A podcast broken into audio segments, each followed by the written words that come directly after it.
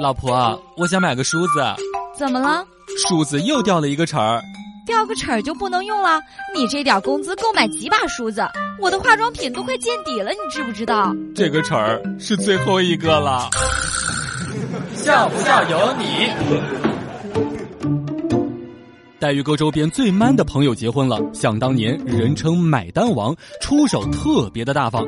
而我最近一段时间手头比较紧，想着他呀刚刚结婚肯定富裕，给他打电话借钱，他约我在楼下见面，问我借多少，还是如此这般的豪爽。我就跟朋友说，那先借一百块钱吧。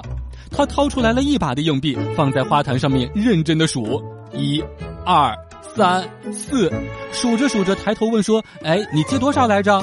我含着泪说道：“算了，兄弟，你留着用吧，多保重呀。”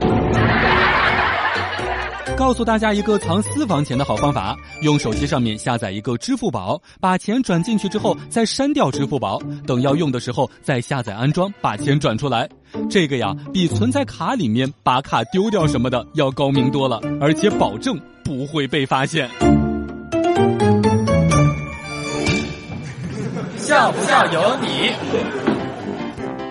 早上的时候发现手机停机了，准备交费的时候，不知道哪一个好心人给我充了两百块钱。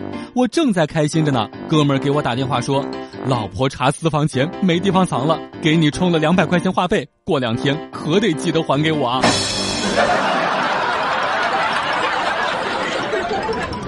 男人遇到老婆的刁难，就要学会反抗。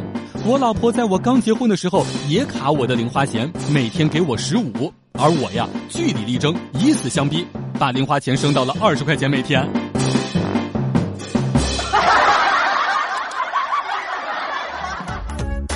每天两分钟，笑不笑由你。你要是不笑，我就不跟你玩了。